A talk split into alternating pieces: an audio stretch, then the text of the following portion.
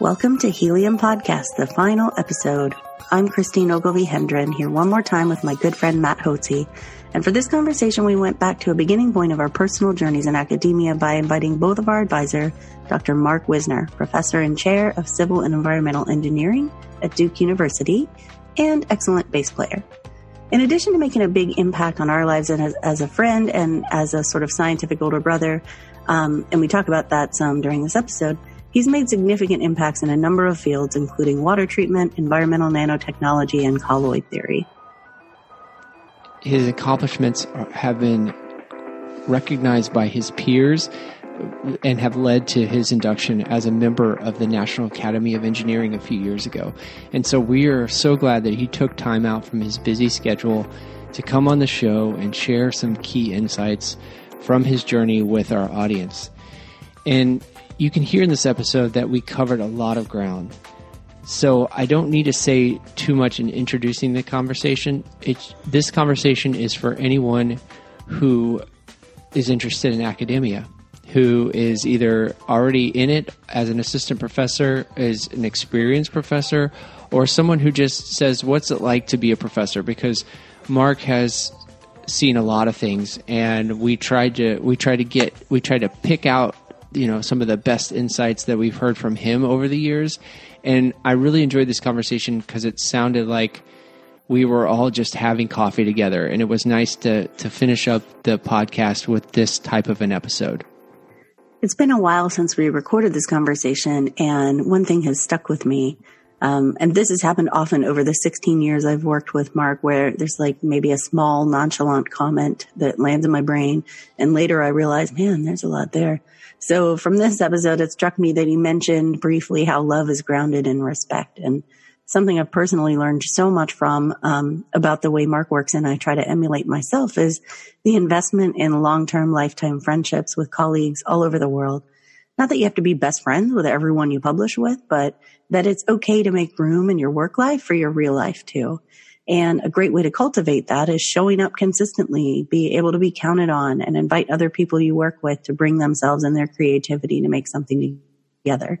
So it's kind of all jazz to Mark. Yeah, as Christine mentioned, this is the last episode of the show. And we are grateful for you all who joined us on this ride. Um, I know I learned so much from this process, and I'm I'm thankful to you, Christine, for for being on the show and creating the show with me. Um, and I think a, a meta lesson for me here is that you know we were you know, you focus a lot on getting the show out, getting the show produced, but it's nice to step back in academia and look at the value of the small steps that you're taking along the way. So for those out there that are working toward professor positions or they're just starting out in academia, uh, a lot of it you can see yourself being in the future a National Academy of Engineering member and focusing on that. But really there's just a lot of value in in making progress every day. Um, and we wanted to tell you that you know if you love some of the insights from our guests, uh, we wanted to make sure that the show stays posted on iTunes and other uh, podcast servers, and and the website stays up. So we're hoping that you would consider supporting the podcast. If you've gotten this far, uh, you've obviously gotten some key lessons from the show. And so we set up a page at patreon.com slash helium podcast. And the, the money, like I said, will go toward keeping the podcast live and up uh, for others to listen to in the future. And if we have any money left over, we'll definitely use it to buy our guests some coffee if we ever run into them, uh, because I, they've also taken the time to be on the show and, and share their insights. And with that, here's Mark. Well, thank you so much for joining today. It's very fun for us to talk to you. Um, a true story that I cannot believe is that we've been working together for 16 years. Egads. I know. So our working relationship could legally drive. it's insane. Um, so we we just thought we would jump into some um, questions uh, about stuff that we've heard you say over the years, and then just just see what kind of uh, insights, wisdom you want to drop along the way. Does that sound good? Yeah, except that anything I've said over the years is probably a little deficit in insight and wisdom. So. okay, well, I'll start with a an easy one. Um, so, uh, over these whole 16 years, you have consistently said that you have the best job in the world. Um, yeah. So, can you talk about why you say that? Well, I get to work with you guys. Um, no, I mean seriously, it is. It's um, it's just so multifaceted. Being a professor in a U.S. Uh, university, you have the freedom to to work. I mean, you you can be a professor and hang out with your students, uh, teaching classes. I've always I got into this job because I really enjoy teaching and the contact with students and. Uh, I had been influenced by um, as many of us have been, some you know important teachers, and you know trying to to do the same thing, uh, try to channel their talents into to doing the same thing for for my students. I mean that that that's one reason I wanted to get into this. It's sort of a performance art as well when you're in front of a classroom, and I've that. Um, but you also, I mean, you don't have to choose between being in academia or being in an NGO or government or uh, a, a, a, private company, you can literally do it all. So, um, you know, you can work in an advisory capacity for uh, organizations like uh, like the EPA, or you can uh, uh, create uh, intellectual property and start a company or you can do consulting for um, for engineering firms. Um, so it's um, and then you know you also have complete flexibility to um, define your own problems. The uh, the open endedness of being in research and, and teaching, where you can just you know it's you're entirely limited by your own imagination so that's an attractive aspect of the job. I could probably go on and on, but yeah, no, it's the job I will. So you mentioned a lot of aspects there. I, I, I wonder if there's a couple of them that really stand out as, as things that have been especially satisfying to you uh, in terms of the aspects of the job, or if, if you would answer differently, say, oh, no, it's actually really about the mix. No, I mean, without a question, the most satisfying aspect of the job is seeing the success that the people I've had the privilege of working with have had in their, you know, going forward in their careers. That, without a question, is the most satisfying part of the job. And I think that's a lot of, you know, when you think about the mix and, and the choices that you have as a young assistant professor, that is it's almost like a struggle, right? It's like you you're going to the mega mart and you've got all these different options, right? As opposed to just going to the French market and they're like, actually, we have one kind of apple, you know, we don't have 12. Right. Um, and so we've heard you say that, um, now you view assistant professors as holding the most creative power and influence in the academy. And I think it's because of this freedom of choice, but how do they, you know, as a new assistant professor, and a lot of our audience are, are people that are e- either assistant professors or aspiring assistant professors, how do they balance this, right? How do they balance the, the super the supermarket super choice versus focusing down on on a very particular uh, you know leverage point, if you will. You mean in terms of choice of like, where they're going to do their work and all you can do, right? Because you just yeah. listed off a whole yeah. list of, of things that are options in academia. Yeah, yeah, I see what you're saying. Well, uh, I think it's important uh, uh, coming up through academia. It's important to, in the initial stages, keep your eye on the ball. You got to get tenure, and so that means making the basic metrics of, of, of teaching service and and uh, and research. So you've got to, you know, you've got to work hard on getting the research dollars in and supporting your students. Um, you know, I, I, think that's really critical. There are places where where faculty don't necessarily support their students, and um, I didn't come up to that sort of a culture, and I, I think. Um, that's that's an important aspect of it. Anyway, um, yeah, getting making sure that you've got a, a, funded research program if you're in that sort of an institution, making sure that that you're you know doing interesting teaching, and then the other aspects really all come into the service. And the, the question is, is I think your question is, is how do you balance all those other things? And it will be considered when one goes up for um, for tenure.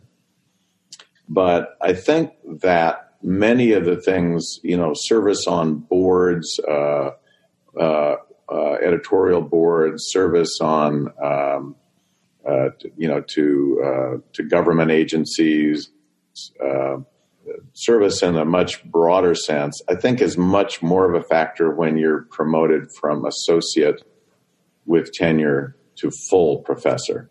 In other words, the way I kind of simplify it is that the, you get tenure for showing that you've got really good ideas and you can support them and get them out there in the marketplace and you can get students going through the program.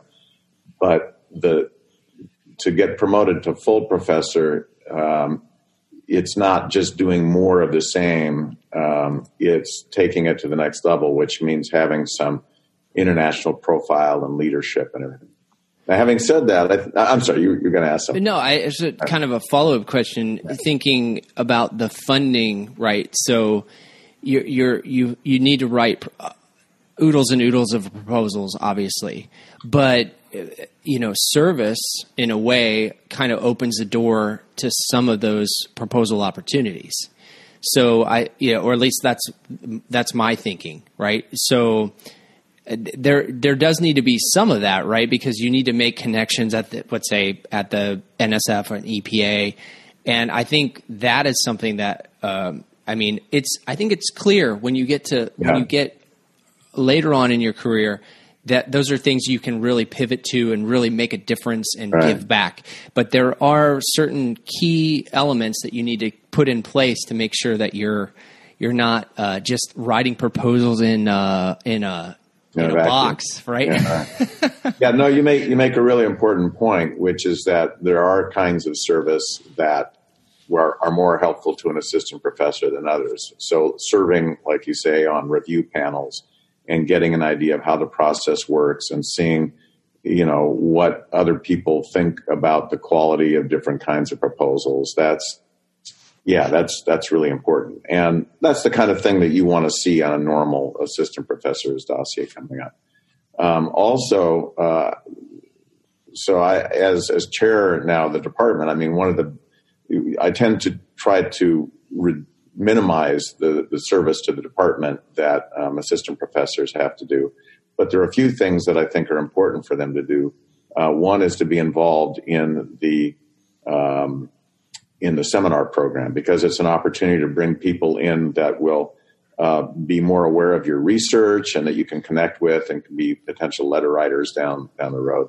The other one is um, uh, being on the the search committees uh, because again, it gives you a sense of you know what a good dossier is, but it also hopefully you're going to make your career at that institution. It gives you a chance to to really mold the kind of place that you want to work at. So that's a really um, interesting kind of a dual point, you know, about uh, uh, trying to build the culture and also build your experience, kind of looking under the hood.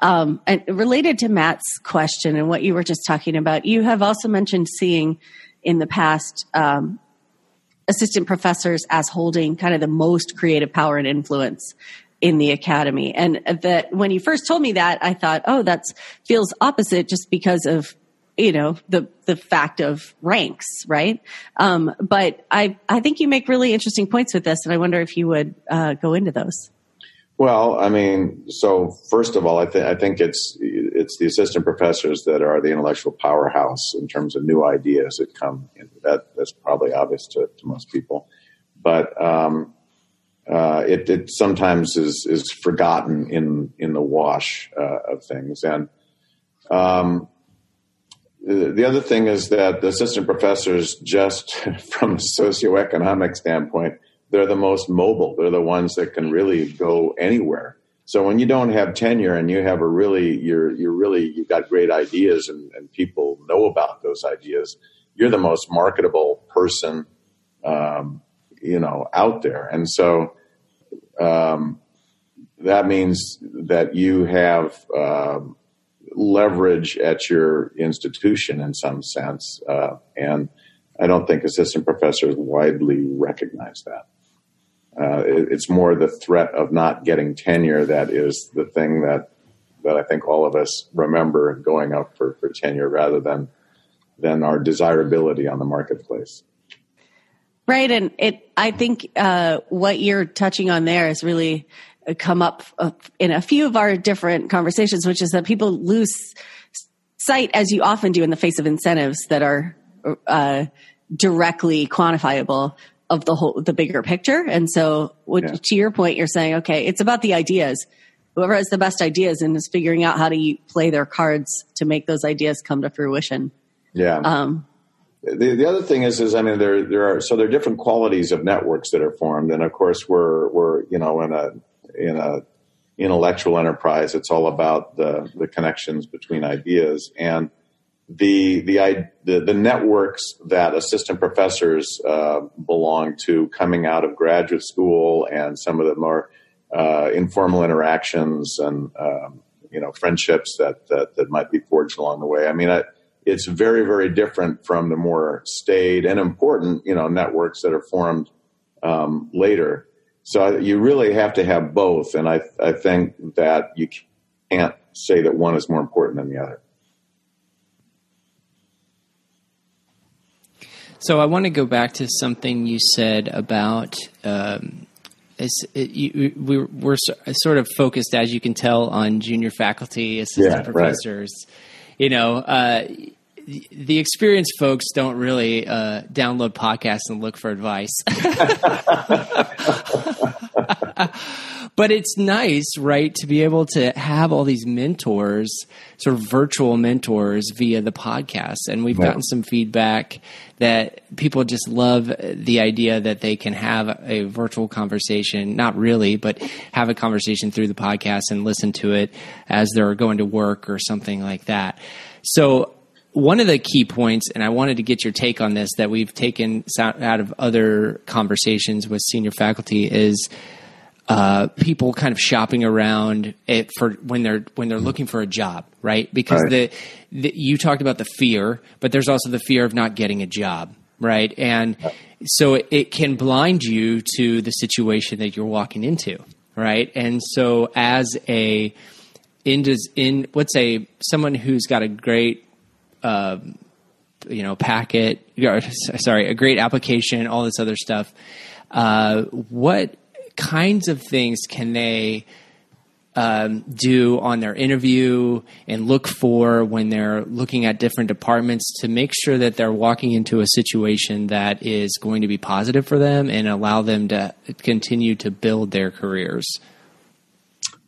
Yeah, well, I think number one in any interview situation that you know what everybody always says is have really good questions. I mean, just go in with lots and lots of questions. So that means you know, looking at, for example, a department's website and uh, having an idea of what other people do and sort of imagining how you might interact with them and and have questions for them. So uh, rather than tell them how you can interact with them, sort of probe them and get them make make them understand through your questions that you have some some commonality, and then um, uh, you know people always. Um, feel that in a conversation that the person who does if if, if they talk if, if that one individual speaks a lot the person they've been speaking with uh, they perceive them as being intelligent so, oh, so, okay um, but the um, the other thing is uh, or another thing is um,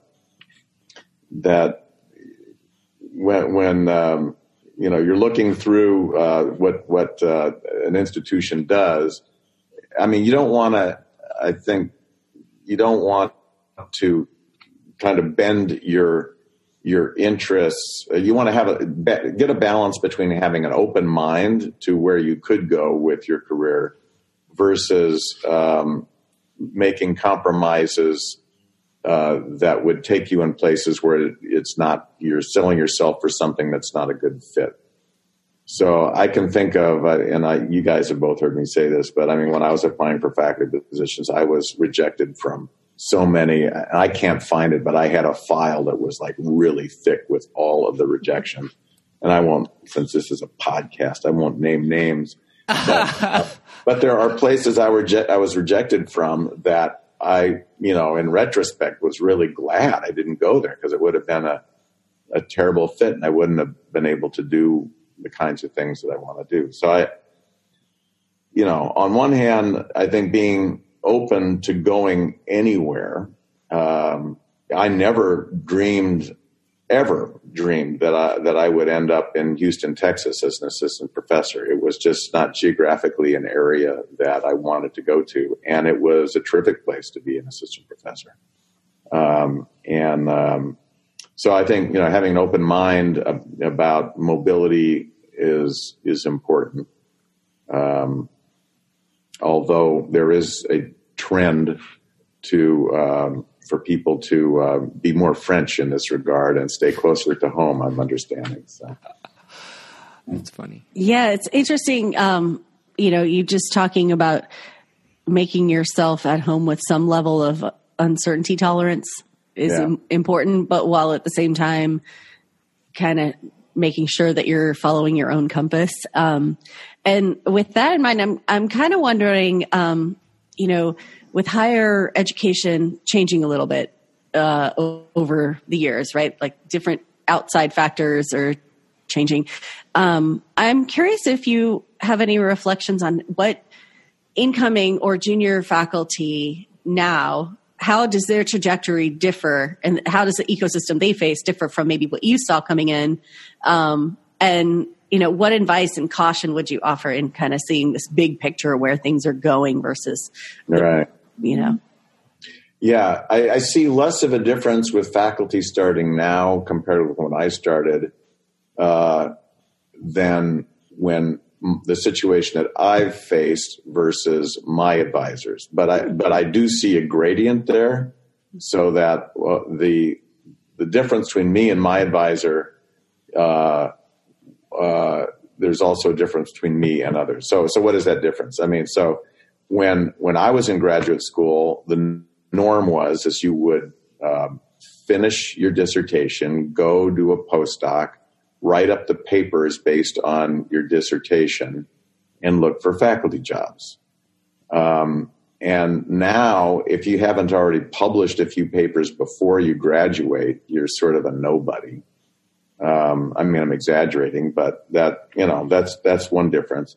Another difference is that um, I think there there's an expectation that uh, faculty and junior faculty included um, irrespective of what we were saying earlier about um, kind of the jump that one makes from associate to full, but even junior faculty are expected to have some sort of an international profile.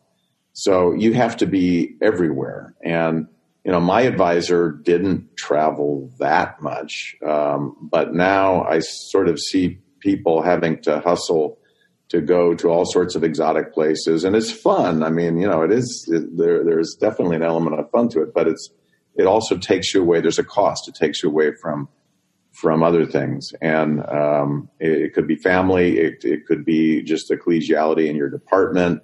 Uh, certainly, it's going to be taking away from contact time with your students.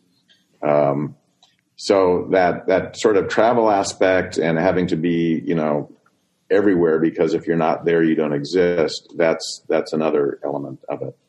Then there's um, the pressure for research dollars and the ease in obtaining those research dollars. So I think the NSF, you know, funding for a standard single PI um, uh, project is not that different now than it was when um, my advisor was writing uh, grants, and except that that would go a lot further then than it does now.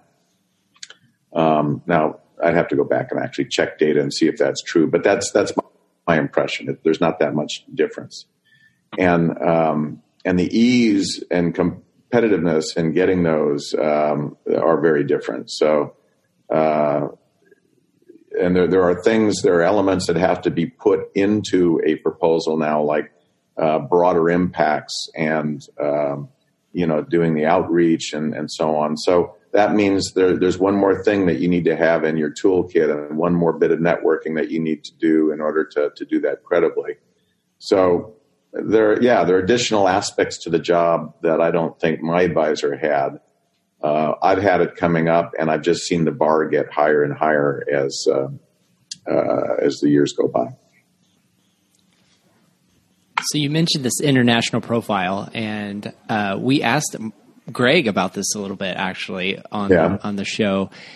What's the? I mean, you could probably either talk about you how how you choose to say yes or no to to international trips, or how you would imagine or advise someone who is just starting as an assistant professor.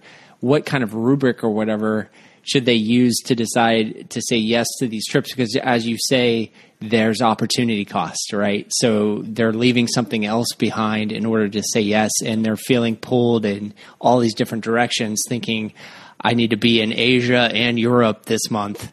Uh, but how how to choose, right? How to choose your opportunities, especially for traveling. Well, I, I, think so. There's a few dimensions to that. So one is, I think one of the biggest challenges that a, an assistant professor has is getting really good students into their group. You you need to make that happen. I think that's a primary concern. You need to do it quickly uh, you, because the tenure clock runs pretty fast. And so if if you wait until you have funding and um, then it's just not going to happen. So you have to you have to make bets, but they should be good bets, and that means that you need to to depend on pipelines. And the international pipeline is is one that you can work at. When I went to went to to Rice uh, as an assistant professor. I mean, there was a groundwater center there. I wasn't working in groundwater, and everybody that applied there wanted to work in groundwater. I was looking for people that were interested in membranes. So, you know, I, I really worked the international student pool to find really smart people that were working on that. And I think that um, one way to work that pool is is to go and attend conferences and kind of get to know people, and um, that um, that that can be be very useful. And I've I've I've, I've noticed a lot of successful assistant professors that really hit the ground running. They they have some sort of pool like that that they can dip into. Um, another aspect of that is just access to uh, different ideas and so on. So um, the uh, you, you, know, going around and, and seeing what other people are thinking and getting outside of your own box is certainly an important thing to for an assistant professor to be involved in. So. This is more of a specific question, but did you actually did you actually how did you get connected with uh, you know your first few graduate students? Because I didn't know you had connections in that part of the world. Did you go to uh, a conference there, or no, well, so the the uh, there were some Indian students who were um, really phenomenal. That um, they just you know kind of random in the pool there. The the people had applied, and so you look at the. It's first of all, it behooves you to understand a bit about those, those countries and yeah. uh, what the quality institutions are. And so these were people that were coming from good institutions and. Uh, so that was part of it. But I also got some students. I had I had connections, as you know, in France, and so I got students through through that uh, and postdocs uh, through that um, that channel as well. Gotcha. That is a perfect lead into another thing that, of course, um, we want to talk to you about. So it's one interesting fact is that okay, so Matt. Uh, met his wife in France right. because of traveling with you know, being in the Wiesner group, right? And Thanks. thank you, Mark. Uh, yeah. Actually, both of us are in marriages that happened because of the Mark Wiesner Lab group. So yeah. there's, there's, well, there's a, it's a byproduct of being in graduate school. But, yeah. yeah. Um, uh, but also a, a, really neat part of this, which um, you know, I've worked in industry and startups and government and different things. And, and part of the academic family tree, uh, the way that it, our culture that we happen to come up in is, is, is there is that longevity of, um, of relationship. And so I just, um, you know, I know that this is different for every person, but I wonder if you would speak to uh, sort of these long term science friendships and, and international relationships and colleagues and what impact do you think that that has had on on your ideas and your your you know orientation toward being in academia in general. It's just it's been a really fun part for me of being part of this whole academic family tree. And um and i know it's a, a thing that you take really good care of and get a lot of great things out of. So what are your yeah. thoughts on there? Well i mean it's it's been um absolutely vital. I mean i didn't in terms of those those relationships uh those collaborations i mean it's not necessarily a family tree. They're collaborators. So like Jean-Yves Bottero, mm-hmm. I knew nothing about fractals until Jean-Yves, you know, told me, started telling me about fractals uh, back in the, you know, mid 80s. Um, I knew nothing about membranes until I was working in France and in the middle of, of all of this competition between the two big French giant, you know, uh, private groups that both wanted to get into membranes. And, uh, uh, so yeah, there's that. Um, but I think there was another element to your question that had to do more with family tree uh, sorts of uh, academic family tree things. So yeah, I think I asked about seven questions in that whole thing. So, just um, what is the uh, the effect of having these long term science yeah. friendships on, um, yeah. you know, either your scientific uh, hypotheses, which is kind of what you were speaking to, or just your enjoyment of the job, you know? Yeah. do you think it plays into both? Um, yeah, it certainly plays into both.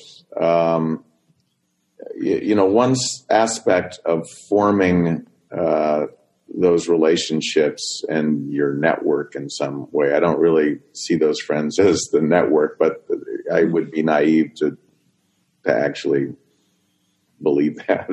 anyway, um, the uh, it's all about trust, right? You you you work you work with people, and they know that they can count on you, you know, to deliver a letter of support or a letter of evaluation or um, to develop a uh, you know to to put your part in on a collaborative paper or to uh, work on international uh, protocols, uh, you know, where you're on a committee together. So that that level of trust, I mean, it's it's uh, it's important to deliver on that. And once you have those friendships, I mean, then then then you know. Um, I, I, just think there's there's a mutual level of, of respect that's that that's important. And I've always said that that uh, the path to love is through respect. So, uh, and there there is a lot of love that that exists in uh, in those those communities. So I just got back from uh, this last uh, uh, week. I was up in uh, Massachusetts for an International Water Association meeting on particle separation. Now, this is a very mature field. It's not really some. It's not a conference I would go to for um, inspiration and new research ideas but it is a community that um, connects back into all the people that I loved and admired uh, coming up as a graduate student. Uh, um, they're all my heroes in, in the field uh, of, of, particles uh, were involved in this in this committee.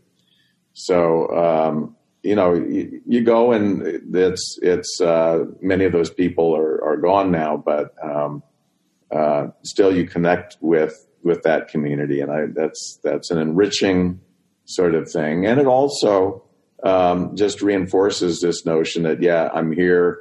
Uh, there's there's this level of trust, and when when one uh, uh, needs something, and we all you know uh, these things come up. It, as I said, it's often as simple as a letter of support for a proposal that you're putting in. Then they're there for you. So.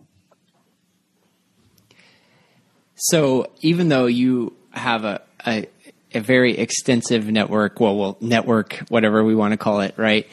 Um, there are times where you're collaborating with new people, right? I mean, oh, yeah. it comes up every once in a while. So, what's your approach to building that trust? Uh, like that, I say, deliver. You you have deliver. to yeah do things on time and and with quality. Don't do rush jobs. Um, one thing I'm curious about just watching, um, you know, giving our opportunity to work together within CEINT and some of the bigger networks that we have worked in. Um, I wonder if you could share your insight on, uh, you know, a couple keys to leading large teams with success. You know, how do you inspire and keep creativity and engagement alive? What are what are your kind of top points for you got to do this, you got to not do this other stuff? Yeah.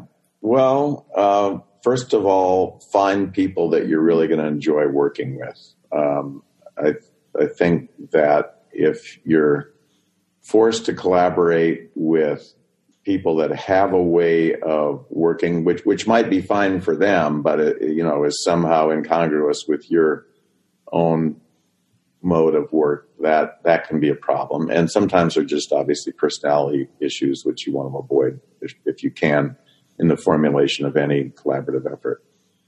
Um, another thing is, I think, just from a management perspective, uh, people often say, and I've found this to be true, that that the real challenge of a manager is to find out what everybody's good at and let them do that. Um, so, um, you, you, know, I'm there are there are um, you know one approach to to doing a collaboration is to have a very top down structure of the uh, the the objectives that are going to be accomplished and to go after those. Um, my approach would be more of what are the areas that we're interested in, and everybody just you know contribute to that. Um, so much more about um, uh, letting people explore things in more of a an artistic uh, you know fashion than a uh, than a engineering firm sort of fashion. You, you know me; I'm, i make lots of analogies to music, so. Yeah, I was waiting for the jazz one. yeah, yeah, right. Yeah, close enough for jazz, right? Well, it's funny that you say art too, because um, I remember I, I was not considering grad school beyond getting a professional master's, and I was taking your um, transport class, and you showed those old black and white film yeah. movies of eddies, you know? Yeah. And uh, you just kind of offhand were commenting, isn't it cool? Like, look at this beautiful art and you know we can we can quantify that. We can like predict what was happening there. And mm-hmm. i had always felt like i had to choose between art and a quantitative life. And i just thought oh my gosh maybe maybe i don't. So i i think that you collect people around you that have this artistic appreciation that feel like they don't have to choose if if they're you know doing scholarship around you. So it's it's been neat to see what that what that builds in terms of science and also community. Yeah, no, I, I definitely see that in you guys. I, I, think you're right. I do probably have a bias to to um, wanting to work with, with with people like like that. But one of the one of the attractive aspects about this job, to go back to why it's such a great job, is I mean, one of the things that, that attracted me to to this is that it is like art, like I say, it's it's a creative enterprise. It's open ended. Um, uh, you're really only limited by your own imagination, which which is a plus or a minus. I mean, everybody that comes through my my doctoral program, I they have to you know kind of get their their 40 days in the desert, you know, trying to come up with um, trying to come up with a, a research topic, and um, that um, different people react to that differently. Um, but I think it is mm-hmm. important to go through it because you're going to go through it your whole career. Yeah. And I appreciate it more yeah. now than I ever did then. now the the sort of uh, go ahead, Christine. Go. No, no, I was just the learn by doing. You can't you can't read about and sometimes you'll feel entirely lost and drowning in uncertainty. And here's what to do it, when you face that. You can't study that in bullet points. What were you going to say, Matt? no, that's. I mean, that's that's the appreciation, or and just the space, right? I mean, having now I have three kids, you just don't realize how much space you have to think, and mm. uh, it's yeah. beautiful. It really is. Well, and I kind of think it, it goes back to the the path to love love is through respect and you know the the other messages about you got to deliver there is a certain level of responsibility you have to be given responsibility and fully understand what it is to own that mm-hmm. in order to kind of um, I don't know if earns the word I mean, but um, but to to feel that you convince yourself you can accomplish this thing, whatever it, makes, it is that you choose this thing to mean. Yeah, and it makes me think of the back going back to the trust thing where you're. I mean, we're we're kind of going on a tangent here, but the trust thing, thinking about giving your graduate students that trust and just saying, "I trust you," and there's this psychological effect, the Pygmalion effect, right? And if you're if you're tell if you're signaling to your students, "I trust you to be in this space and figure it out," then you're like, "I'm a trustworthy person, so therefore I will perform, right. you know, and it, it's like a mirror effect of that of giving your graduate students that space, and it's something I don't, I didn't have a label for, but I appreciate more than I than I used to. But that's just age, I guess. I have a related question, which I just thought of during this is, um, you know, the other part of it is sure you trust somebody that they can find their way, but the other fact about anything um, daring and risky and artistic is that it could 100% could fail. And yeah. that's like a hypothesis. So, um, do you have any thoughts on failure and uh, the relationship to that? In, uh, in yeah, it's the standard thought. You gotta be, you gotta fail. I mean, you know, it's failure is not a bad thing. It's just, it's part of the process. So, you know, you practice an instrument, it goes wrong. Um, you just go back and do it again you uh, people that, that do entrepreneurship always say, you know, you start a company, it folds. Well, you know, we get back up and do another one. And so, yeah, it, it's if if you're not failing, you're not pushing the envelope. Yeah, that's true. It's kind of boring too. Yeah, yeah. yeah. Even yeah, as annoying as it is, it's really boring not to fail. well, this has been really wonderful. Thank you so much for your time, Mark. Do you have any? Um, this has been a lot of fun. Uh, what a nice conversation to have. Yeah, we're uh, we're really pleased to have you kind of uh, round out the the helium conversations. We've had a bunch of different ones, and it just seemed a perfect fit to kind of end on the conversation that actually got Matt and I both into this whole game. So, yes. what an honor. Okay. Same. thank you, Mark. Really appreciate it. All right. Well, thank you guys. All right. All right. I hope you all enjoyed episode 35 of Helium Podcast with Mark Wiesner. And thanks again to Mark for joining the show.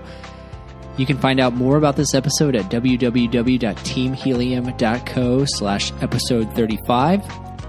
And again, this is the last episode that we're planning to record for Helium Podcast. So if you loved the show, you love some of the insights you got over the last 35 episodes, please consider going to our Patreon page at www.patreon.com slash helium podcast and, and toss us a few bucks just to keep the show live. You know, keep it up on iTunes servers and other servers that will allow people to download for for future years to get some of the insights from our guests.